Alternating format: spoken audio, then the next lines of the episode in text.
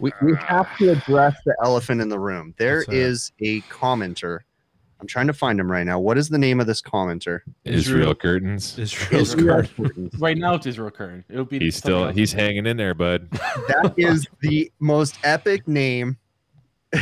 that- That is a great troll right there. So yeah. good on you. Amazing names. He's hanging What? in there. Let's. Uh, should we try to guess who we think that troll is, or should we leave that? No, I think we Leave should. that one out. Okay. We know Yeah. who it is. All right. All right. All right. We'll leave that one out. We'll I leave see. the anonymity. What? How do you say that? Anonymity. An, anonymity. Amityville, Amityville, No, not Amity, you dummy. It's anonymity. Ancestry.com. Animosity. Bisex- bisexual. Animosity, Dude, you guys don't even know English. You guys Animosity? are a thesaurus or what? What is wrong Um, with Uh, a mop in I a don't city.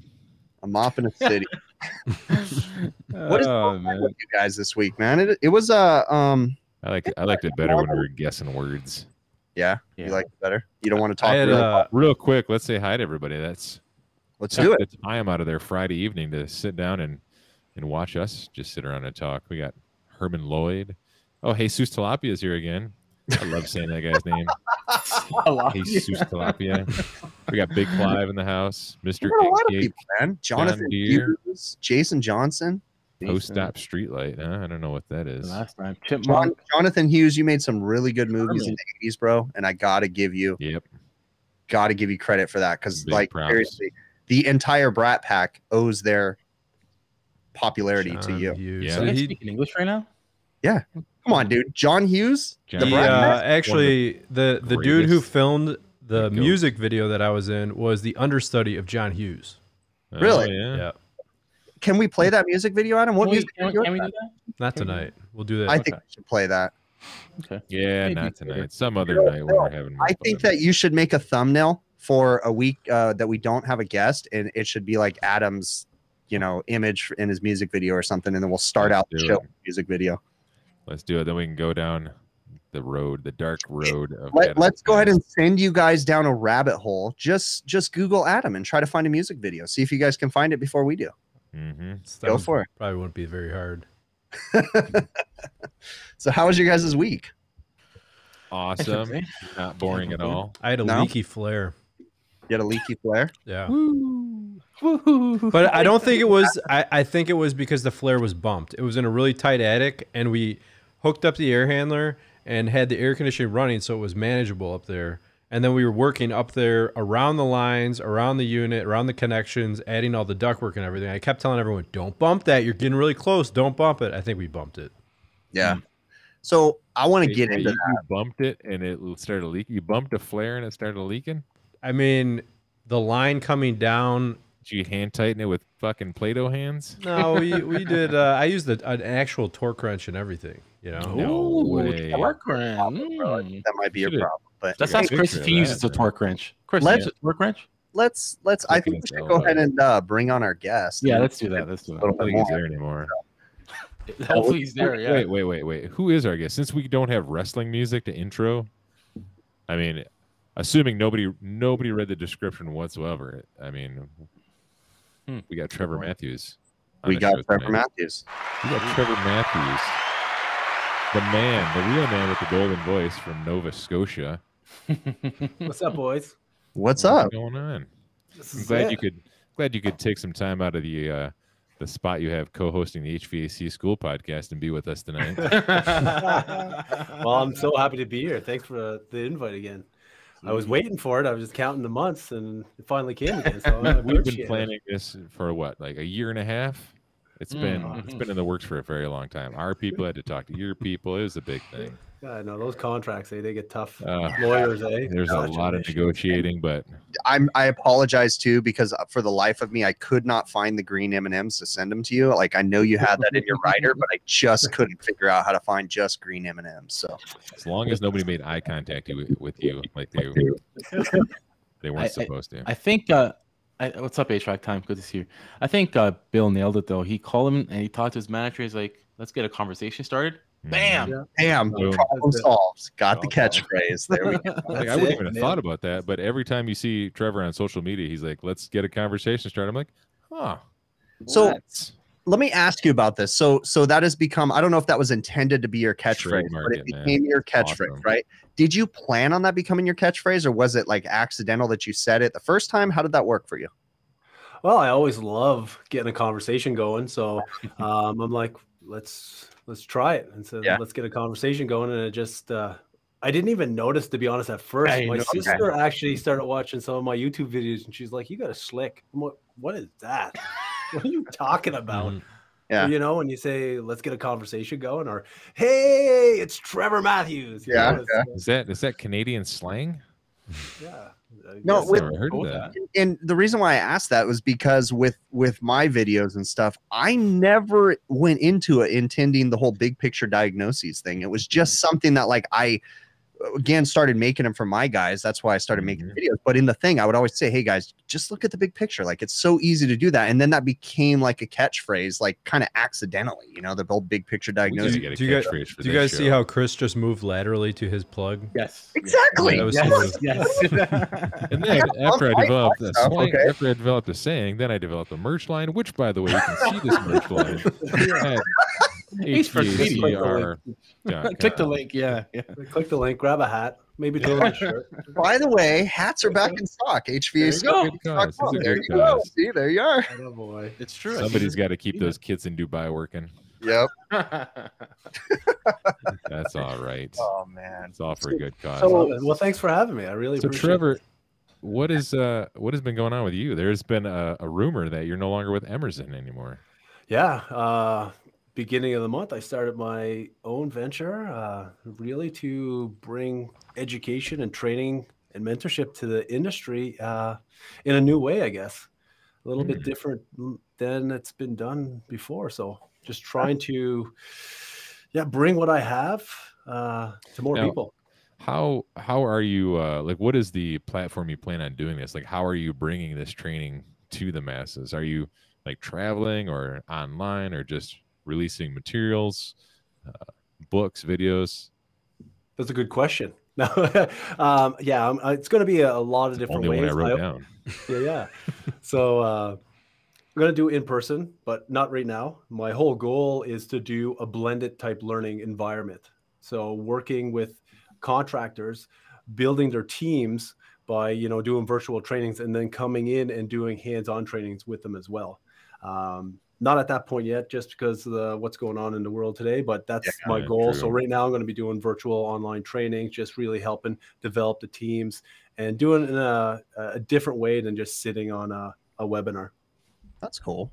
Yeah, it sounds interesting. It it's got to be exciting because you know, in a way, I love being a service technician. I love going out and helping customers and fixing things, but there's times that I wish I didn't have to do that. You know, Just like sometimes it, it sounds kind of cool. I, I've entertained the idea, but it, it's just not practical for me. But it it it sounds um romantic in a way. I guess that's the right word or something. Like it sounds interesting. You know, it sounds sounds something that was this was this always like something you sort of had in the back of your mind as a uh, maybe a future endeavor, just a side hustle, or something You're just like the the main guy at Emerson yelled at you one day and be like, you know what, Mister?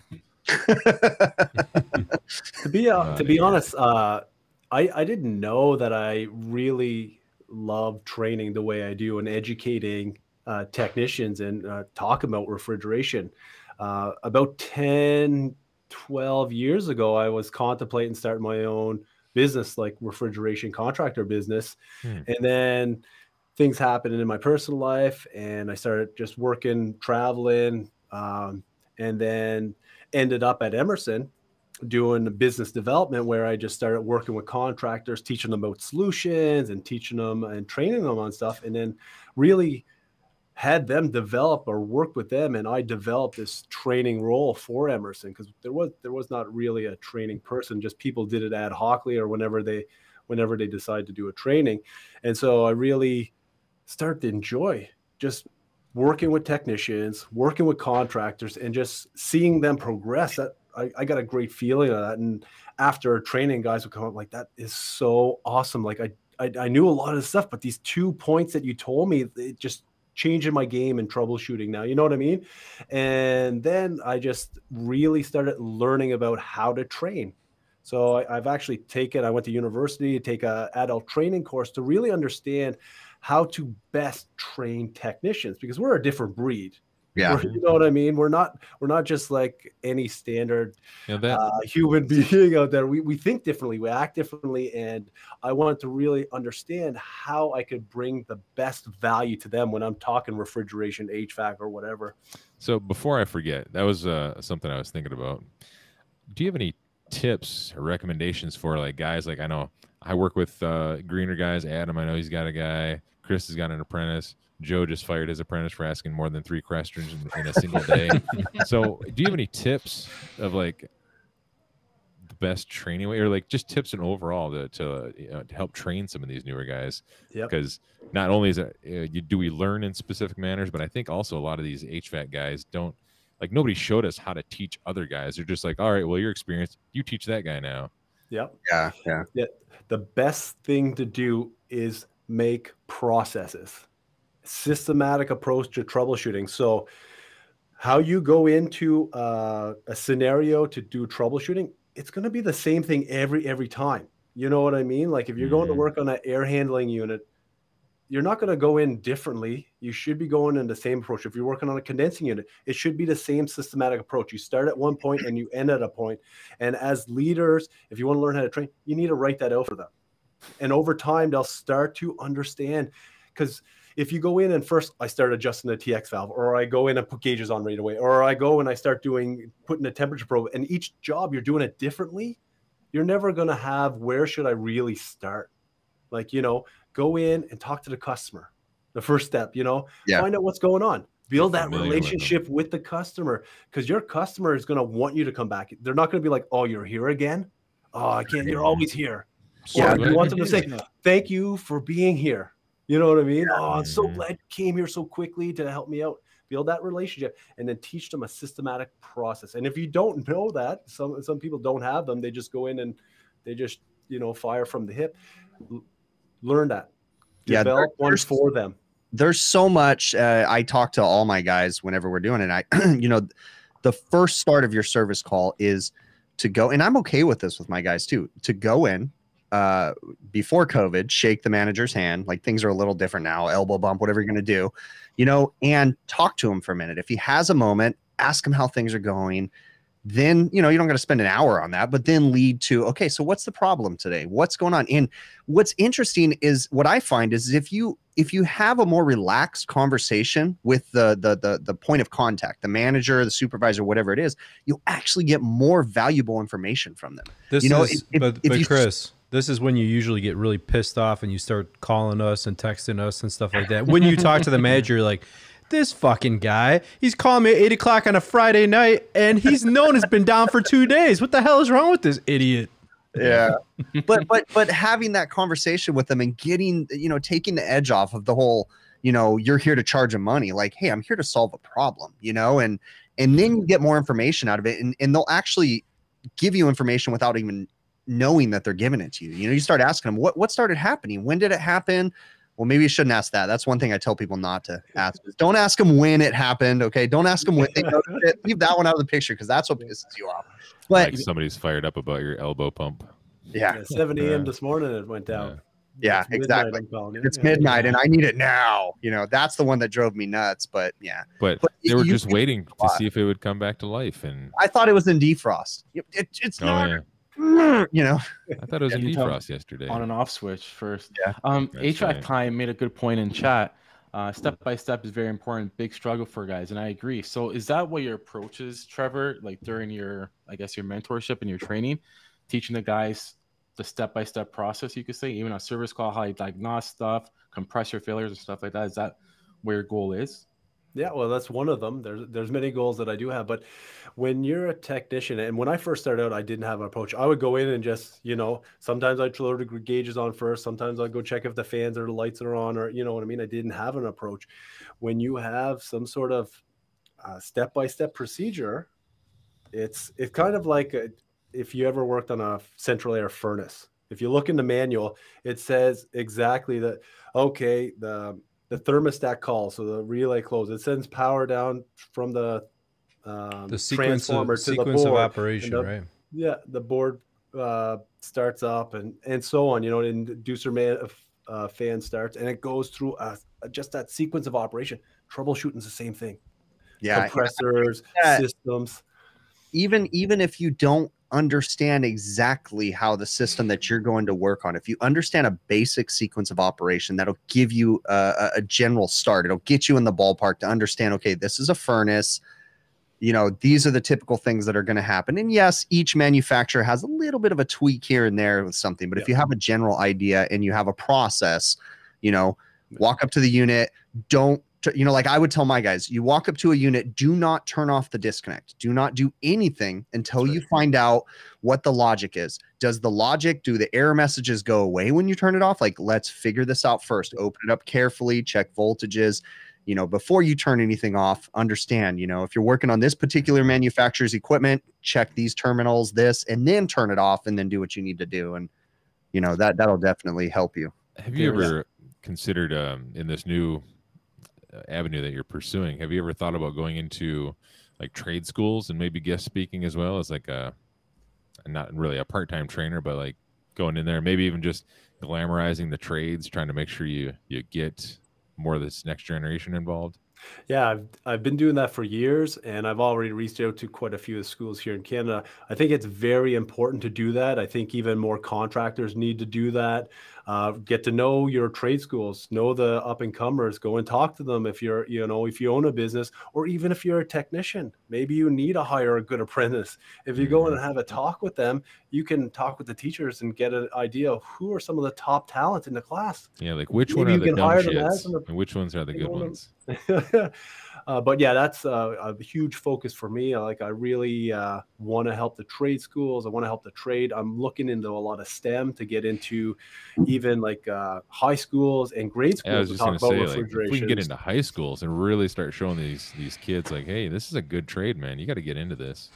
I've I've considered that too. I went to my daughter's high school, like when she had like the introduction to high school, whatever, and I found the auto sh- like the the shop teacher, you know, and I was like, hey, you know, what what kind of trades are you guys teaching? And we had a little conversation about it, and and it's like, man, these schools really need someone that can inspire these kids because, let's face it, I mean, college is not necessarily for everybody. And while I agree that any education is better than none, like I push everybody to everything, some kids would probably do great coming out of high school getting into the trades too you know and they'd make great well, money too so i mean the, i think the money is going to continue to get better too in HVAC because there's a mm-hmm. shortage right now, and everything's going to get better. Right, you're, you're going to make more money. So it's not what it was before. It was like you need to go to school, become a doctor, become a lawyer, get into computers, do something like that. Mm-hmm. Yeah, you know, things are changing. You know, the the old mentality is pretty much out the door. The whole mentality of you're lucky to have a job, you're lucky to be employed by me you better do what I say or I'm going to throw you out of here. That's doesn't really apply yeah. very much anymore, you know. Until I can make more money being a lot lizard, I'll just stay in this trade. That's the way I look at it. yeah, you know, actually, there's uh, what's that? Herman. Herman, what's the Herman in our group? Uh, Herman Lloyd. Lloyd, yeah, he made a good point mm-hmm. uh, earlier on about um, virtual school. He hates it. That must be different as well for you. It's a different, I guess, avenue and how to approach students online eh, than in person. So, how's that? Is it uh, like how did you get your grasp on that online yeah. teaching? Yeah, so it, so it took me. Uh, thanks for the great question, Joe. It took me a while to really figure out. Canadians but, stick together. Um, Joe gets a cookie. once again, I take a systematic approach. I, I with my training and if like uh, if i'm working with a contractor what i'll do is i'll i'll call up all the people in that program first and build a relationship with them and oh, find okay. out how they learn you know what i mean? Because there's lots of people that don't like sitting on a computer or they have a hard time sitting on so i don't do four hours or eight hour trainings not at all. Yeah. It's an hour or two hour session um, and and what i do is i do a lot of things that are interactive. So they'll I'll have a question, a polling question, or a video, or something that need they need to do research or use their phone, like doing a like a little assignment or breakout groups where they have to work together. So if a 20 people split them up into four groups and there's five people in each group and they have to figure out a problem together. You know what I mean? To yeah. make it a little bit different, not just sitting there listen like you're just watching someone talk, you know what I mean? Or just like a So try to make it more interactive, and um, you need to do that every four to five minutes. You know, Yeah. because And looking at know, from the- the text view, actually, uh, HVAC Shop Talk, Zach, he just reminded me of it. He says, I, I just like going to, to work instead of trade school just due to my personality. And a lot of guys don't like going to school because of that. Uh, Maybe they just don't like people, put it that way. Yeah, I don't But I like tell you, Zach or anybody out there, online school, you could get used to it quick. You could get But up, like in an actual classroom though, you're getting hands on. sure, but, in, So- You know, I, but online the- school is nice. yeah, I'm the type of person that I I am not good at policing myself when it comes to an online class. So I've taken online classes before where, you know, I have deadlines to meet and I have to get this work done and I have to read these slides and do this to get to this point and I just I I just can't. Now, I've also taken online classes where the instructor was live. I actually I took one with Dick Wirz, um, the the commercial refrigeration guy, and it was like a pilot thing. And I took a class where it was live with him, and it, that's where I got to know the teacher. You got to know his personality. You got to bond with him in a way. And you're like, this guy is a great teacher. But had it just been through slides, for me, that wouldn't have worked. So the approach that you're taking, Trevor, I think that's great. And that would work for me too. And I wanted to say something too. I don't know if this is where you're going. I don't, I don't think I'm going to pop a bubble when I say this, but if I could get an individual Copeland compressor teardown class instead of having to wait every two years for the supply house to do it and have 70 people at the supply house. While I do appreciate that, man, if I could get someone with your skills and your knowledge to do a training, you know, in the future where you're traveling or something like that, Awesome. that would be thank be, you. You know, that would be bitching. That would be awesome to do that. I'm, So I'm down with that. And uh, we do those those cost class are invaluable to the industry.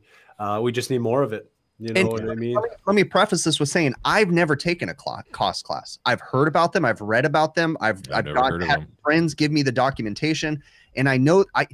Uh, let me step back. When I was in trade school, uh, we had an informal cost training where we had a person come and we did teardowns on all the compressors. So we got like a forty-five minute teardown of them, and and that was amazing too because it's like, oh, because for us guys that tear apart compressors just out of curiosity, I don't necessarily know what I'm looking at. It's like, okay, I think this is happening here. I think this, okay, this doesn't look right. Oh, that's copper plating. That's what copper plating looks like. I think, you know, to have someone actually tell us, you know, and it's like, and show oh, you. yeah, Even Yeah. better if Oh, you're I'm there hired. Awesome, Chris. I'm hired. Look, we're getting jobs already. This awesome. Hey, we'll we'll give you a 20 minute spot on this show every Friday night. How's that? Yeah, there you go. Just I- I- on up. I, I think like uh, it comes to that perfect way of doing it. Like he's right, Trevor. You can only absorb so much, and the few hour classes a day and getting the guys involved some way or another. I think it's very smart. I think it's a good way to do it, honestly.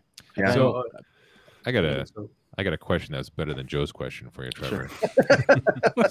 so you're in Emerson. You've been there for 10 to 12 years, right? And you've established a fantastic role in the company, really cemented your position in the industry. And then all of a sudden you're taking that stability and you're going to do your own thing. Now how how did that feel? Like I would be scared, scared. Oh, I'd be scared. That's a great question, Bill. Yeah, I was at a, I was at Emerson for se- seven years, and uh, it was it's a, it was amazing. I I've learned so much there, especially about compressors, about systems. You know, uh, working in the field. You know, going out for Copeland in the field and working with the contractors on digital project or variable speed or whatever it was, and just learned so much. And I I loved everything about it. And I'm I was at at a point where I needed to make a decision where do I grow within inside Emerson, which they offered me a lot of very great opportunities to continue on with Emerson, or carve my own path to make my own brand to affect the industry in my own way. And it was a real tough decision, um, but I really feel deeply that I can bring more value to technicians, contractors, refrigeration professionals, uh, building my own brand, being able to not be just brand specific and really be able to find out the needs of the contractors and bring that value, you know, and then build these programs where I can. It's not just a one and done training. When I start working with a co- uh, contractor, I'm hoping to work with them for years Right. You know what I mean? This Mm. is the relationship I want to build where I'll go in and I'll do a six week training. Then I'll go in and I'll do maybe a one day training or another a six week training, you know, in six months or a year down the road or on something else on a different topic where I want to find out what uh, the, the skills that the technicians have, the skills that they're lacking, and how do I build them quicker and make them more competent and confident. You know what I mean? Competent and confident. And that's a big thing. I didn't have a lot of confidence when I was in the field. I would leave a job site, my stomach would have butterflies in it. Did I fix that? Did I not fix Oh, that? yeah. You know what I mean? drive back two or three times. Yeah. And but but, but I I will say something I want to interject real quick. I think that point that you just made, Trevor, is actually a really good character trait that you have is the fact that you weren't confident and you were afraid that you left something off or you didn't do something right. There's some people that don't have a worry in the world that go and do things and ah yeah it's not my problem you know and move on so that Mhm. character trait is hard to teach even though to and i'm similar in that way too I almost say it's an insecurity because you're like, I don't know, you know, you're always on edge. Did I do it right? But that keeps you on your toes. Right. And That- you actually end up catching things that you Yes. other people would not catch, right? I tell my guys, if you have a doubt, I don't care if you have to go on that roof four times to double know, right? that you turned it on. There's nothing better than knowing that the customer doesn't have to call you back and say, Hey, I forgot to turn this on. Or Mhm. hey, you know what? I didn't tighten that enough. Like that character trait is a good character trait. And I think more people need to have it. You need a little bit of fear, you know, to be a good service technician. You and that's my opinion on the matter. But sorry. Yeah, no, and and you're you have a great points there. There's some people that it it just doesn't matter, and that's I'm Right. I'm not targeting those people. I'm targeting people who want to learn, who want to Yeah. get better, who want to grow. There's going to be lots of people, and I've trained thousands of technicians. I've seen them in in the classroom where they they're just there to get paid, or they're just there to have a You day off, and that's fine. But I understand that, and but I'm not I'm not targeting those people. And if someone's in my program, I'll call the contractor up and say, "This guy or this technician, or if it's a girl, whatever, Right. you they're just pull them. They're I'm not. Yeah. Here's your money back for Yeah. this person, Wanna and let's give just um, give Bryan Orr a quick plug here. Not to interrupt you, uh, Trevor. But you just uh, did. Uh, I did. I was like. I was, I was literally like this close to forgetting what I was saying. I'm like, I gotta just, I just gotta spew it right out of my face. And uh, so the last podcast you did with uh, Bryan Orr, the horizontal scroll compressors, yeah. Cool. I'm about halfway through. It's fantastic. I- But like I've noticed the last couple episodes you've done with Bryan, you guys sort of do this thing where you break down the the Copeland documents, you know, the AE bulletins. Or and the AE bulletins? Great. Yeah, and it's it's like as I'm listening to this when I'm driving, so it's kind of hard to follow you while I'm reading this, but I still do because I don't care about the other people on the Reading, road. listening, and but- driving, and drinking Oh, coffee and smoke. drinking That's not a some big You're eating deal. definitely a sandwich. refrigeration mechanic. That's why God gave me knees. But uh, right. it, it's it's such a, a good way to to do a podcast. I think like so you have this widely available doc widely available document, and you're just going through it, listing off and touching on it, maybe expanding on certain things here and there. It's I just wanted to say it's it's a great idea. It's a, it's a great way you guys are doing that. Yeah, thanks. That was a great interruption there, Bill, and totally changed the subject there. So good for you, Bill. Yeah. I agree. Segue master. yeah, it's beautiful. No, I thought it was really important uh, when I bring it up with Bryan because there's so many great documents out there, and a lot of us do not read them. Hmm, You know, so uh, we don't. and that's how I learned. To be honest, like uh, I wasn't a reader. I'm an avid reader now. Yeah. Like uh, two year, two and a half years ago, I didn't read a book. Like I'd read manuals and stuff and tech documents, but I didn't read any personal development books or, or the big thick refrigeration books or the Copeland. I'm reading all that stuff right now. Do you have I'm any- trying to any learn as much as I can. Any tricks to reading that material and staying awake? Hundred percent, yeah. I'm um, I'm working with uh, well, listen to a lot of a gentleman named Jim Kwik. You may not have heard of Jim Kwik. This guy is a he's a a person who helps you read faster, uh, learn a different way, learn how to learn. That's what he's Hmm. teaching me right now, and uh, I've I sped up my reading about thirty percent. I can read thirty percent faster now than a month ago and Hmm. two years ago i probably i could barely read and um, yeah, I'm not gonna lie. i want like- to do it i want to do it because i i know there's a lot of dry stuff especially in manufacturer um, manuals and stuff but i want to learn that stuff i used to this is exactly how i would read a manual I'd look at the index, I'd see what I was looking for, what I think I was looking for, and I'd skip to that page 17 and just start reading. But I missed seven points in the four pages before that Yeah. I needed to know. And then I go do something, then I have to go back to the manual, then I go do something again I'm back to the manual. If I would have just took the 20 minutes and read that manual, the whole manual, um, I would have been done the job an hour quicker. Yeah. No, see, You know? I, I read through it, and what I've noticed is I'll get about halfway through, and I'm like, oh, my eyes are just going through the motions, but my brain totally wasn't picking up anything I was I was reading. And then I have to So go back what and you- reread it. What you do there is when you start thinking of something else, start counting. One, two, three. That's going to stop you thinking about, oh, what kind of beer am I going to have? Or, oh, I can't wait to get to the show on Friday night. Mhm. Just start, when you start reading, you start thinking of something else, just start counting. One, two, three, four. That's going to get you back on track on reading. That's one of his tips, Jim Hmm. Kwik's. I did the Interesting. exact same thing. For me, I will read a manual. Let's just use a Copeland manual. I'll read a Copeland manual and, you know, oh, I want to know how uh, a DTC valve works, you know, discharge temperature controlled valve, right? And, it, it- you know, so then I'll read a manual and I'll, I'll do what you did. I'll find the, okay, I'll go right to that section and I'll read it and I go, okay, that makes sense, you know? And then as I'm doing it, I'm like, that, wait, there's something missing, you know? So then I'll go back to the manual and it's like, oh, if I read the page before, kind of like what you said, Trevor, you know, it's like, oh, it adds context. Okay, that makes more sense, you know? And I find myself doing the same thing. Like I go back three times and it's like, you know, if I'd have just read, like you said, the manual from the beginning, you know, it's like, Yeah. wow. And then you pick up other things in the manual too. But what I find myself doing, and I've I've tried to get better at it, I still haven't perfected it, is I find myself only searching those manuals when I need help. And I don't search them to just better myself. You know, and I, I I need to get on the path And I- of actually reading it to I- better myself. I think the problem with that is people get comfortable in the equipment they start working on, they install, Yeah. right? If you're Right. working on Trane, York, whatever it is, you're like, I've been doing this for so long, but they don't know, they don't realize that yearly or maybe a couple times a year, they change little items, you know, uh, about the settings, about the Yeah. programming, whatever that you actually need to know to set it up properly, right? now i'm going to say something that um i benefit from you know people will reach out to me and they'll say hey how does this work? You know they'll send me an email or something like that and it's like Mhm. hmm, i don't know Yeah. but i don't want to sound like a dummy when i answer their question. I'll go read the manual you know?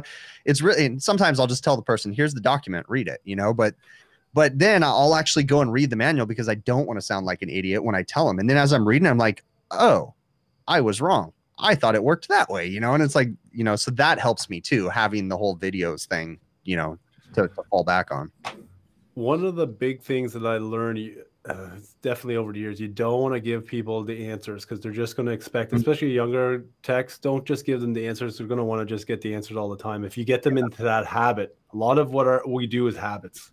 Yeah, You know what I mean? In our trade. And if you start training them in bad habits, excuse me, they're going to continue that on their whole career. Yeah. So what you need to do is help them learn, you know, teach them how to learn. And sometimes it's sitting them down and say, here, you need to read this manual and find the top three things. What I do in some of my courses as well is I'll take a manual and I will write a little quiz from that manual. So here, you got to read this two page manual. It's going to take you 10 minutes or 20 minutes, however long. And then here's five questions that I wrote right out of this manual. So what should the discharge temperature be? What should the suction superheat be? What's that low pressure, high pressure control should be set up?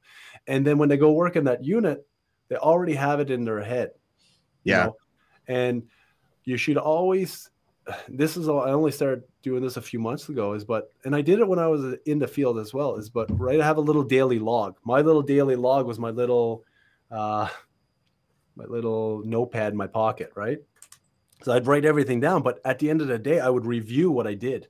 yeah. You interesting know, and that really helped me because okay, I had a TX problem and and I'd write down what the problem was, kind of like a log logbook. I used to write every time in logbooks. People Yeah. don't do that, and I learned from it because I used to read the logbooks what the uh, the other guys were, and I knew who the, the you know the the leaders were and the guys that were the smartest in the company. So I'd always go find their name and read what they wrote down. Yeah They would always fill out the logbooks really good.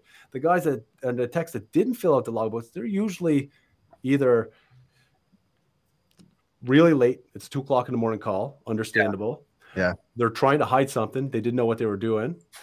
Or they just don't care about what they did. You know, just those things. Yeah. So W- One thing that uh, that I always realized, I used to try to make notes on things that I knew I was going to forget, right? Um, and after you make so many notes, I always had a problem with. I knew I wrote this down somewhere. Where did I write it? You know what I mean? Like, what book did I write it in? Where is this note? Um, one thing that I've been doing recently is when I find a important document or piece of information or whatever, I'll either either take a screenshot or whatever, and then I categorize things and I have like a Google Drive, right? nice. and then you have different categories that you could just go quickly search for what you you know uh, so you're not looking for 10 different notepads searching through it right Good idea. Yeah. So that's something I learned uh, about two or three years ago because I was terrible at putting files in. I'd have, I had, when I left Emerson, I probably had 25,000 different documents. So I had to give, I gave everything back. Uh, but I had so many documents. But until about two years ago, I write like a full description in the name. It takes a little while, but exactly what I, w- I was looking in that document for. So in this document, it was the superheat of the CO2 compressor. And that's what I would write in it.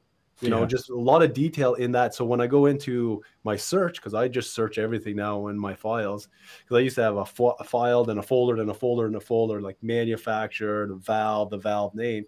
Now I just go in. I still do that, but right in in the search, and I find it so much quicker. Just like I think it's important for some people too to understand that you're not necessarily going to understand everything the first time you read something. And Michael Housh said, you know, he read the psychometric chapter or psychometric chapter like 80 times and it's still hard to understand. And I know where he's coming from because Yeah. psychometrics is insane. But when you understand psychometrics, it's like it's child's play. It's like, oh, that oh, I get it now. I know why this happens. I don't fully understand psychometrics. I continue to learn every time. I took a class one time with a gentleman named Skip Skip uh, peanut butter. no, Skip Krepchik from RSES. It was a, a, a psychometrics class. And in in he opened doors for me. So sometimes you have that one teacher that speaks to you, and it's like I agree. boom. Same thing. Um, Ty Branaman is another person on YouTube, and I met him at the HVAC school symposium, and he's another person too that he's a very uh, characterized uh, educator. You know, he he really brings passion into it, and sometimes it takes those people. But the way for me, I just have to understand that I'm not necessarily going to understand everything the first time, but I listen and and it stores in the back of my brain. And then one day it clicks you know and i can still remember being in trade school. I can remember my dad because i grew up working for my dad my dad teaching me something uh, my senior mechanic teaching me something and then being in trade school. And it actually happened to be about motor starters for exhaust fans. And it just didn't make sense to me. But i was in school one time and the teacher said something and then all of a sudden i had this aha moment where everything my dad told me came to play and everything that the te- and it just all blended. I love that. I love when that happens. so so just listening you know and and even if you don't understand of course ask questions Take it in. take it in and and it will come to you you know and like Michael Housh said you just keep reading it just keep reading it and it's gonna Yeah. click you know uh, another big thing is when you're reading, you you gotta take notes. Oh yeah. you gotta time. have a notepad. Like, um, I take a lot of notes now, and I'm Yeah, learning how to take better. Uh, Yeah. Highlight. I used to do that, but I think Yeah. writing it better. in grades is a bit better. And uh, my note taking ter- used to be terrible. It's getting better where I I verbatim. You know what I mean? I'm writing everything exactly see, what like, say. I look You at taking notes as like if I take notes on everything that's important, I'm basically writing the entire book into a notepad, and then I'm like, well, that's silly. But you'll learn you'll learn over time and and especially you need a good teacher and and you need to learn how to learn that's why i'm taking these these Jim um, Kwik programs just to I think we might be hurting ourselves by having Trevor on here because Kyle B said this is a good show tonight. And Kyle, we don't want to set the standards this yeah, high. that's a good point. Yeah, it's not like this all the Let's slow it down here a little bit. No, Oh, every, every once in a while we get out of the dumpster fire and no. You know, you know, uh, who was it that said it? Uh, Old Troy was uh, making a reference to Adam Dwight. How how's that training your uh, fellow over there, Adam? You're a new hire there. He's How's so eager to learn, and you know what? I need to I need to do what Trevor's talking about here and learn how to teach, and that's actually, um, you know, Nate Adams and I were talking about this the other night, and he was saying, um, if you want to become really good at what you do, teach, and you bring yourself to the next level. I think it's important to understand it needs to be the type of personality, like I mentioned, that Trevor is, um, that I have. I don't even want to say that. That it needs to be the type of personality like Trevor that someone who's afraid and and and worried about a service call because there can be someone out there that tries to teach and they can teach incorrect information right. but it has to be the type of personality of someone that wants to make sure they're giving correct information that actually studies to give the right information because i get the point that you're making. there, there's also stressors of teaching on a job too right? Like you have oh, to yeah. continue a job. You can't you you can't slow you could slow down but you can't slow down to the point of losing money. You know you know you have a job going on later on that day or the next day. So you have the stress of continuing to move forward, right? So uh, you almost need to set aside time just for teaching and you do not not not you know do the whole you know do all of your teaching on the job. It just doesn't work, right? No. One thing small simple steps. Small simple steps one thing I want to say that kind of sucks, but it's also good too. For me, maybe there's a few people out there that are similar to my age range. I'm 38, and um, you know, uh, taking notes. I we used to always carry pocketbooks. The supply house would give you those stupid pocketbooks, you know, and you you'd get them from the supply house and you'd write your little notes in it. And then when I finished a pocketbook, I'd write a date on it, and then I'd put it in my file in my van. And so if I ever had something I needed to remember, I'd be like, okay, I think that happened last year sometime. So I'd go through my things and find my little pocketbook. Here's where I, I'm bad at this. I have a, a smartphone, right, that has note taking apps and all this stuff but I don't organize it. I just take notes and it's like, and then I go through and it's like, ah, I'm going to delete all that crap, you know? Mm-hmm. So I need to get better at organizing myself oh. because even my horrible organization with the pocketbooks was still better than what I do now. I have the worst habit ever. If I'm just trying to remember something and it's like I'm on the fly driving or doing something else, I'll just text myself the information. Oh, yeah. Yeah. yeah. yeah. Um, and you got I gotta just add one little point. You gotta have a lot of patience. Like today, Adam came vent. You need you need to have a venter as well, someone you could vent to. Because today it was Adam's day. He vented a little bit of a situation that happened today. Oh yeah, our our private chat is toxic, and Adam would end his career if he shared our private chat with anybody. I think everybody. yeah. like I do have to say this, um, and that is a great point, Joe. You do need to have a support group. You do need to have someone, some people, something to communicate with and have someone you trust that you can genuinely vent. And then also something that like the four of us have, um, because I'm not including you in this, Trevor. No, but the four of us have a chat and we genuinely can vent to each other and know that you know someone else might bill might say chris you're being a dumbass like you need to get over that you know like you need someone that can t- that can come back to you. So if you are a teacher, you need to understand it's not going to come without stress or worries or different, you know, I mean, everybody's got a, everybody's human. You have know? you ever have you ever yelled at a student or physically shaken a student, Trevor? not yet. Not, not yet. yet. Probably should have, but yeah. yeah. So like it's not going very good, eh? Yeah. yeah.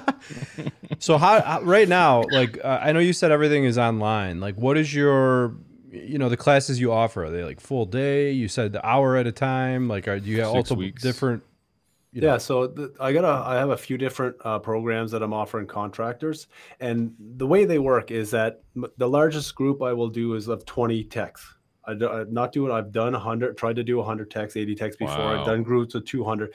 But at tech, tw- like in the same classroom, on the same webinar. Oh, so wow. the, the same webinar, and Wild. I can't uh, be personal enough. I can't have that, you know, conversation. Let's get that conversation going. If a hundred people ask a question, that would be a whole one or two hours of yeah. the training, right? So, twenty is uh, is is my max, uh, and what I wanted, my goal is is to build a relationship with the technicians because that's what a lot of people do. They need some coaching, they need some mentoring, but they need someone to talk to about what's been going on at their job and how to make their job better. So I will do one-on-ones with the techs that are in the program. And then the programs will last depending on the customization, because I'm going to customize it for the contractors. It could be six, eight, or 10 week programs, but I'm, I'm, I'm offering the six weeks to start off just to get the contractors a feel Uh, When you say six uh, weeks what now, what does that mean? It's not every day. Like No. you know, what does that mean? so it'll be weeks. a one one two hour course uh, each week for six weeks. So I learn about the. I'll- talk with each tech for a half an hour before the training even starts, and I'll get to know them. I'll find out where they're strong at and their strong points in refrigeration. I'll learn about where they're weak at and where they would like to learn a bit more, and then I will build a program around that for the contractor. So because I'll know these guys are strong here, the, the or these techs are you know weak in this area. Let's I'll build this program around it, and so then each week um, I'll do a, a two-hour uh, uh virtual training, so interactive training where. Uh, we'll do. Uh, I'll do a, t- a topic. We'll just say it's a compressor topic, and we'll talk about modulation. We'll say we'll talk about uh, digital compressor or uh, unloaders and so on. And then at the end of that, I will have them do an assessment you know, or a quiz, you know, just to see what they retained from the training. During that week, they'll have assignments. So they'll have to go out in a field. That's not going to affect their job, but they'll go out and they'll have to, on a, uh, certain system, maybe they have to use Copeland Mobile and take it down all the information of the compressor. They need to maybe get the winding uh, resistance of a compressor. Maybe they have to check the suction and discharge pressure and superheat uh, and dish, uh, you know, discharge temperature there'll be a certain assignments each week that they have to accomplish at the job which they're going to be doing anyway you know when you're doing service calls and then we'll take the take up the tech test or quiz the next week to show everyone what the i won't have any names but i'll show the average of the group and go over that quiz just so everyone understands the stuff that i'm talking about and make sure they feel comfortable with the knowledge that i'm sharing with them. And we'll do that for six weeks. At the end of the six weeks we'll have a we'll have a quiz again you know an assessment to see over the six weeks what did they learn from that very first assessment that i gave them to the very last assessment. Okay. Yeah. and then try to grow them that way. Hey, Yeah. w- we're we're getting lots of great information, but I think we failed to mention where people can find more information about what you got going on, Trevor. Where where do they go? I awesome put, in so the, I put in the chat, by the way. the Did you? website. Great. Yeah. Refrigerationmentor.com. So that's my main uh my source. We got I got all my the podcasts I've done, the one when I did with you Oh, guys, the man, one I did Trevor's got Bryan, Gary website. McCreadie, Yeah. that. um, as well as I got to have a YouTube channel that I'm I'm just finishing my studio. I just picked up some great aperture equipment, some lights. My beautiful wife, she's been ordering me a ton of stuff for my studio, so I'm getting super excited to start rolling out some new videos. So you can check out uh, it's uh, youtube.com slash c slash refrigeration mentor if you want to check out a bunch of free content there. But yeah, check out the website check out some of the free content the, the podcast and it's great i'm going to continue to do that because i i really want to share the knowledge i have but i like i said i want to work with contractors who want to grow their technicians and help develop them over time not just do a one day training or a one off training is So- really build them and be that mentor for them. Now, And I think, uh, sorry, I was going to say, I think um, a really good point you made, Trevor, is that you're connecting with the service technicians too. Because where that I think will benefit you greatly is if that service technician makes a connection with you, then potentially he will take you with him if he was ever to jump ship, move to another place or something like that. Then maybe he would take you to the next company and say, Hey, you know what? This guy really helped me out a lot, you know, and then that would be a potential growth point for you too. So that's a great point. do you Now, now? my goal is not not that to be honest. My goal is to help the company where this technician wants to stay at this company because Mhm. uh, I don't only want to develop the technician. I want to at some point work with the service manager, work with the the the owners of the company to really show them the growth of the business. Right. There, there's companies out there. You own a company, Chris. And for example, if you can train your technicians to be the best and let them know there's more opportunity, there's sales potentials, there's project managers, there's foremen, there's leaders. You grow a business by growing your team.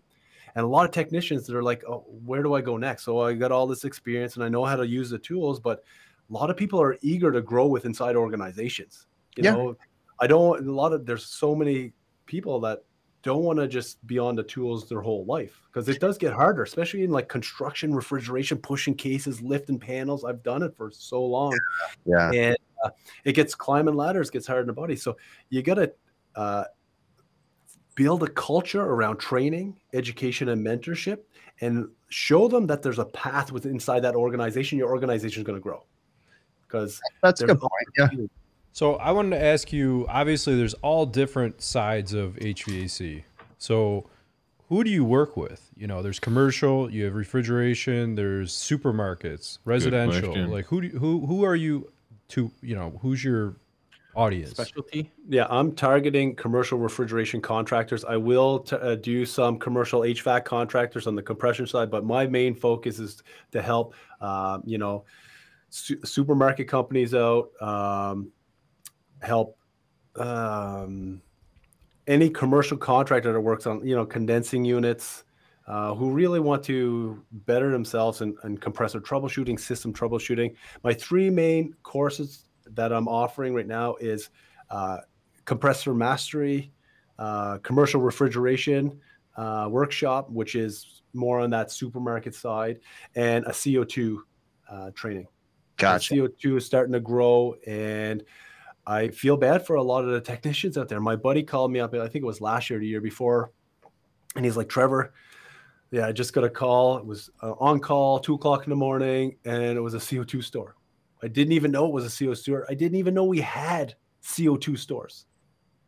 You know what I mean? Didn't even know they had it, and I had to figure out how to put a, a charge in because the rack was flat. You know what I mean? So, got to get that information out there and try to share with more people because that industry is growing. So, so those three are my started off uh, started off. Uh, And I think there's a disconnect in the industry too, where, again, not saying everybody's this way, but there's a lot of companies out there that hire a technician, throw them into a truck, and expect them to fix the world, and then get pissed at them when they don't fix the fix the Mhm. world, you know, and don't know how to do things. And um, I- mean, on one side, I understand in a weird way because contractors are just trying to survive and they take on any work they can get. But I feel like people are thrown to the wolves a little bit too fast. And people will argue that being thrown to the wolves is a good thing because a lot of people cut their teeth. I mean, that's how I learned too, was by making a lot of mistakes. But I'm going to tell you right now the mistakes that I made in my career today would get me fired Yeah. back then the, the trade was very forgiving. It is not that forgiving now because customers will drop you in a heartbeat. There is no loyalty anymore. There is no anything. It's just about numbers for majority of the customers out there. So we need more training. We need more emphasis on building and growing technicians and keeping technicians. You made a good point earlier too. I've made mistakes and i've been very public about it. I a couple years back i lost three four technicians within a month because I screwed up big time. I made some big mistakes where I was super busy and I was way focused on everything else but my service technicians. And yes, there were signs, there was things I ignored, there was things I could have trained them on, all kinds of things. So we all make mistakes and you know the best we can do is grow from it, but we definitely need to be working on the training. Joe- 100%. Joe doesn't make mistakes. No, no. Canadians don't make mistakes. Canadians are all good. Nope. and, and that's the big thing is is really working with the company as a whole Yeah. it's not it's really to help develop because there's a lot of i've met lots of service managers that they don't know what to do Yeah. they feel like they're putting out fires everywhere and they, they can't really do their job and that's where i can come in and help teach the technicians to because they're supposed to be putting out the fires not the Mhm. service manager or the operation manager taking calls all day and a lot of it to do with is with confidence there's a lot of technicians like okay, I got to hurry up and finish this job to get to the next job. Well, no, you don't. You need to finish this job correctly and then get to the next job when you get Right. there and then talk to it and then figure that you know Don't rush because you're rushing, you're making up for something. Yeah, yeah no, no. You I can't so- tell you how many comments I get with people that one of the the most common threads in my comments is, "How many service calls do you get done a day?" And I, my answer to that is, it depends. Every day changes. Because Mhm. when I go to a service call, I'm working on a service call. Yes, there's that crazy two months of summer when you're literally putting out fires, but I'm going back and I'm diagnosing and fixing. You know, I mean, you you get it Yeah. going, but but there's so many texts that email me and they say my company makes me do nine service calls a day you know and for me i get however many calls done a day that i get done it, it every day is different i don't have a quota that i meet and and and again my my my texts are the same way It- you know yes if they spend all day on a very simple service call uh, we're going to have a talk about it Yeah. but i mean you know you you have to complete the job you have to Yeah. do it until it's done and then you have to answer for that but i mean as long as you're doing things right and you document it you know hey this is where it started and this is where it ended you One know? th- one thing is too like you, you can't always hold people's hand through things that they're especially in the beginning it's going to take them time to learn. And if they spend two hours on a job maybe the next time they spend an hour on that job if they run into the same thing because they they figured it out and they Yeah. have experience now. So you can't I, I i know you can't push people all the time you know Yeah, a conversation that I just had with my apprentice the other day because he's doing really good and I and I gave him an accolade for that. But I just told him I said, "Look, I said you're doing really good and I'm giving you all the time in the world right now, okay? Because I'm strategically picking things that I'm letting him learn on." And I said, "But just understand there's to come a time when we're to have to work on how long it's taking you to do things. But right now is not that time. Right now is fundamentals. And you're going to take as much time as you need and you're going to build your way through it. And then once you get really confident at doing what you're doing, we're going to talk, hey, how can we improve this? How can we speed this process up? But right now, we're focusing on fundamentals, you know? So I'm giving them free reign, you know, take as much time as it needs. Again, I'm not sending them on a refrigeration rack down or something like that. I mean, I'm, you know, we're working on an air conditioner and I've got plenty of Hmm. time. You know, take your time, do it right, you know? Yeah. On a I- s- Go ahead, Bill. on a side note, Trevor, have you um ever considered maybe writing your own materials, your own training materials in the future? Yeah, I've been I've been working on some stuff. Uh, I, I'm not. I don't know if I'm gonna write a, a big, thick uh, refrigeration book. I don't, personally, uh, uh, where I want to focus in my space, and I'm gonna more focus on the video sides. Um, I, I want to get into other things like augmented reality, virtual reality, things that are, are Cool. that are already here. Yeah, I've, I've heard Uh, rumors of that coming to the be the market. first. and uh but there's lots of things i'm just trying to figure out how that i can affect change in the industry Mhm. Change getting more because getting we more people in Yeah. Getting more people in getting people more pumped up about doing refrigeration or hvac getting Mhm. excited about their job feeling great about it going home and spending time with their family because this is what I, I see a lot is that people are oh been working 80 90 hours they're driving me you know all i do is work and you know i'm starting to hate the job when I talk to managers about this, the good managers, the good companies, like, I don't want to lose these guys. You know, how do I keep them? I'm not going to run them. I, I need the jobs done, but I'm not going to run these guys into the ground or girls into the ground because things are changing. It's not like what 20 years ago or 15 years ago when I, I was out in the field and I was working 80, 100 hours. I did it because that, I needed to get the job done. I thought that's the way it was done.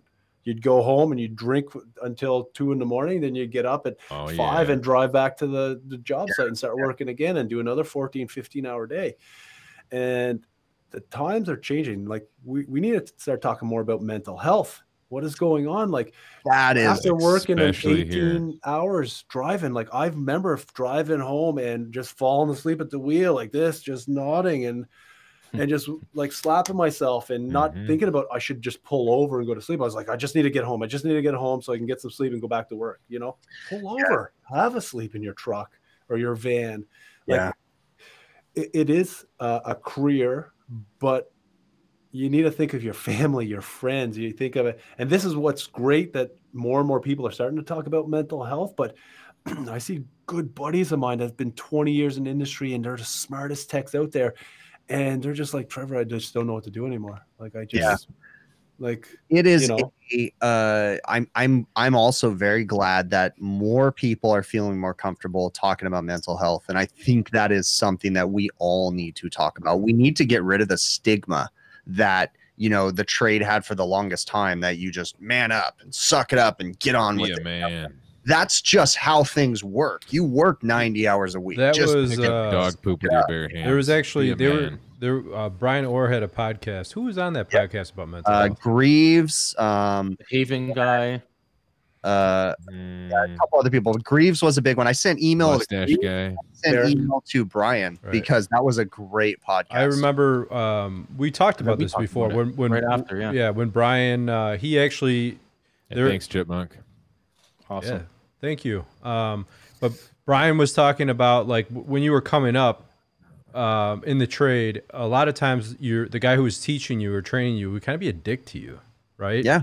And uh, it's like you- you're almost like you have to do your you, you have to do your time, right? passage. It Exactly. was almost a rite of passage for the mentor to be a dick to the trainee. You know, like, oh, this is your you're gonna earn, you're gonna learn. This is how you have to accept this. It was almost like everybody looked forward to the point at which they got to be a dick to the mentor, you know, or mentee or whatever you want to say. You know, like, and- Mentee. yeah, we Nice. need to pass that. Mentee. It's like Pass that for sure. Yeah, and it's the generation has has definitely been changed. And talking to my buddies who are leaders of companies now, service manager, business owners, and they're like, it's a different generation of technicians. We need to just get people in here and just show them the right way to do stuff. And I was always proud of teaching someone something and they learned it because now I don't have to go do that call. They can go take the weekend call when I'm teaching someone something. And if I'm a dick to them, why they'll be a dick to me. Like Yeah. it's you know, just be nice to people. And you know, there's a lot of people that aren't nice out Yeah, there, but you listen to this, Joe. you know, Joe, come on, Joe.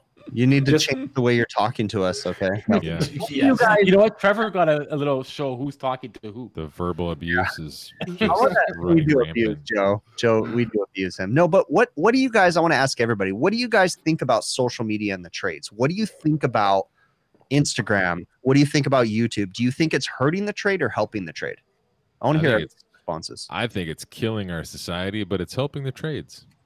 I agree with you 100%, Bill. What do you think, Trevor? I think um, really it's very helpful. Like YouTube, you can go to YouTube and you can go find information to learn faster, quicker. Yeah. Um, you can go watch a biography of someone who spent 20 years, you know what I mean? 20 years learning this uh, information and you can learn it in an hour. There are 20 years of information or read a biography, but now you can watch it or That's listen to it.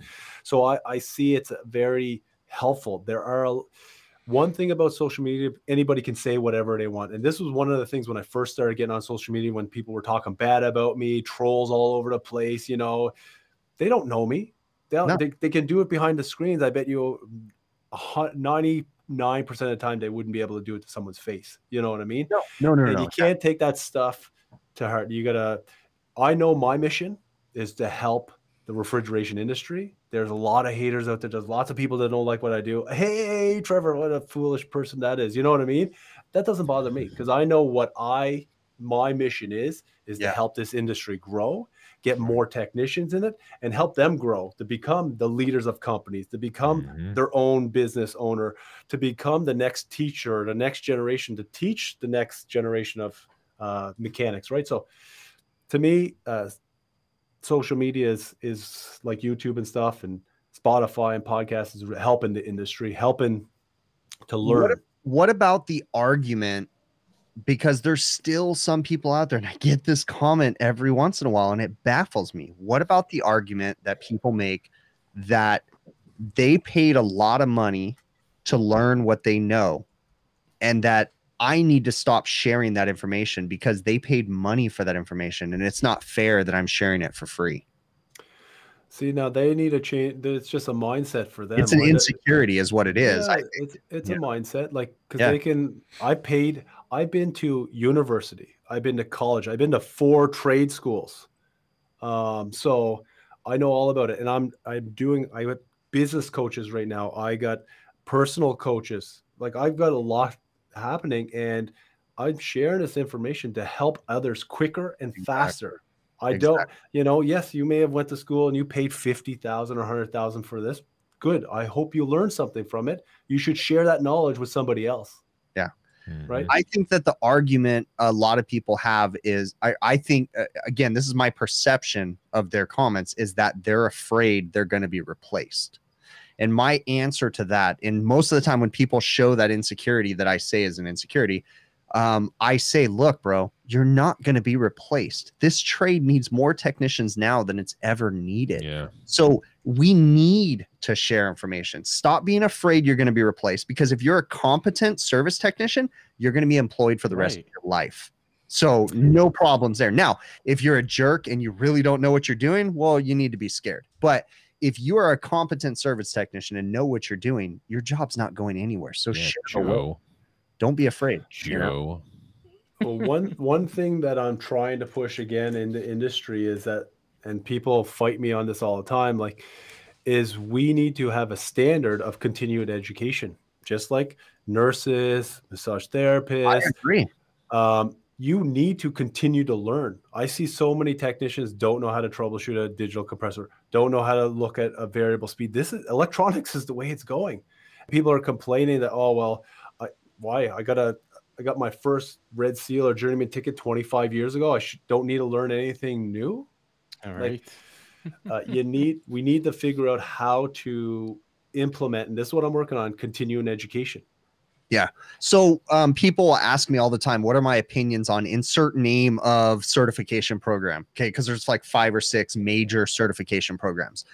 And my answer is this every single time. Any education is better than no education. Right. And what I like about the certification programs, I don't necessarily like the idea that you have to pay yearly to maintain that certification. But what I really like about all of them is in order to maintain that education on top of what you have to pay yearly, you have to continue your education. You have to go to classes, you have to go to seminars, whatever. So I encourage everybody out there to get certified as much as you can with whatever you know certification program you can find because they're all going to require to maintain that certification that you continue your education. And the worst thing we can do in this trade is become complacent and not better ourselves. Yeah. That's the worst thing we can do. You know, always continue learning. I agree. Yeah, Craig I'll- just mentioned that in chat. Sorry, uh, Trevor. Craig just mentioned that in uh, chat. I love HVAC since you can always learn more, and there, there's you can always learn more, and it doesn't end ever. Never. Every No. day, every day is changing. We have more technology in this trade right now in the last five years than we've had in the previous hundred, whatever you want to say. I mean, Yeah. everything is changing and it's evolving every day. And guess what? Every day they're coming out with a new flavor of refrigerant. And guess what? We get to continually work on all this stuff. We've got this new refrigerant, and guess what? It runs high discharge temp. So we have to add this discharge temperature controlled valve to help cool the compressors. And Controls. we have to be learn that. You know, Yep. We have to learn how you know this blend affects the way we size these, and and every day there's something new, and that's the cool thing. Um, because I enjoy being challenged and I enjoy being humbled by the equipment and realizing, whoa, I need to step back because I got comfortable and I thought I understood this and everything just changed, you know? And it's like I have fun with that stuff. So Yeah. but well, right on. I think it's time we wrap this stream up. good We've been going for a bit now. Um, of course, whenever we have you on, Trevor, we can keep going forever and forever. But you know, we don't want to drive everybody nuts with a two and a half hour long stream. But we definitely want to have you on again, Trevor. So, Updates. um, I'll put the again, website in. what's again. your website again, Trevor? For the people that don't see what Joe in put. chat. Yep. Yeah, refrigerationmentor.com. Okay. Yeah, check it out. Trevor and I have talked about it, and I've been dragging ass on it. But Trevor and I are going to do something together soon too, some kind of a collaboration where I'll get him on my thing, and we'll do something. So we'll definitely get him Let's do popping up on that. Um, it's just a matter of me, you know, getting off my ass and stop And actually pulling the trigger on it. actually pulling the trigger and doing something, and actually doing more work than just my routine. Do every- it because that'd be cool. We'll definitely do it, and you know, of course, then Trevor's going to explode and become bigger than everybody, and you know, you know. Well, after tonight, I mean, there's no telling how far this guy's gonna go. Oh yeah. I just seen the ticker was just rolling like you this. might as like, well, just you might as well just like get that. a plot of land in the Hollywood Hills and build a mansion because Trevor, happened. I gotta say, every time you come on here, well, this is the second time, but the even the first time, you know, we always think, oh, we forgot to cover that, or oh, we forgot to cover that. So we definitely need to have you on again. We'll talk a little bit more, and we'll try to actually cover some of the stuff that we said we were going to cover because we always go off on a tangent and have fun talking about this and that. And I think tonight's conversation was really good too. Yeah. I- Yeah. Um, the the key points that I took away from everything is that we need to continue our education. Yep. We need to continue to better ourselves and uh, i think that's the most important thing we can do because um, you know everything's trained i'm sorry everything is changing and we obviously need to continue even our the seasons, the seasons are even a changing. and and the leaves keep falling all the leaves are falling mm-hmm. and the sky's turning gray And uh, you know what? Depressing me. You're depressing me with your wrap it up speech. Oh my God, Chris! I want to put my finger song. through my eye and swirl it around in my brain. oh, that's such a happy song, you know. Ugh. I didn't hear that. Your Now. yacht rock and Oh, That's not yacht rock. Shut up. Come on. Don't make fun of my music choice. You know, Bill gives me so much abuse because of the choices in music that I make. So what if my radio's always Ugh. into yacht rock and I'm listening to Michael Loggins. And Kenny Loggins all the time? You know Mm. what? That's what makes me happy. So Bill, you know what? You can take your northern attitude and you can go pound sand. Wa- Ding! Watching guys in canoes dancing. Oh, you you got it. You can't tell me that that video that I shared of the dude doing the canoe dance It was different. Welcome to the show, Trevor. pretty epic. So, all right. It's officially, it's officially off the rails. It's Yeah. officially off the rails. So let's wrap See, this up. this is about the time of night where our ADD medicine wears off, and we're like, I don't know, what's that over there? What's this going on over here? It's a puppy.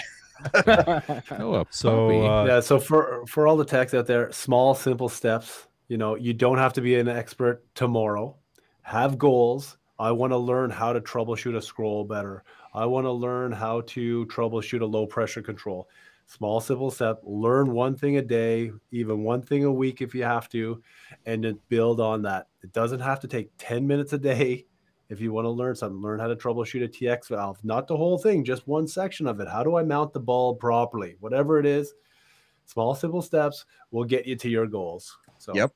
Very good point. Agree. I think on that note, Adam, you should hit the button. Trevor, Thank you very much.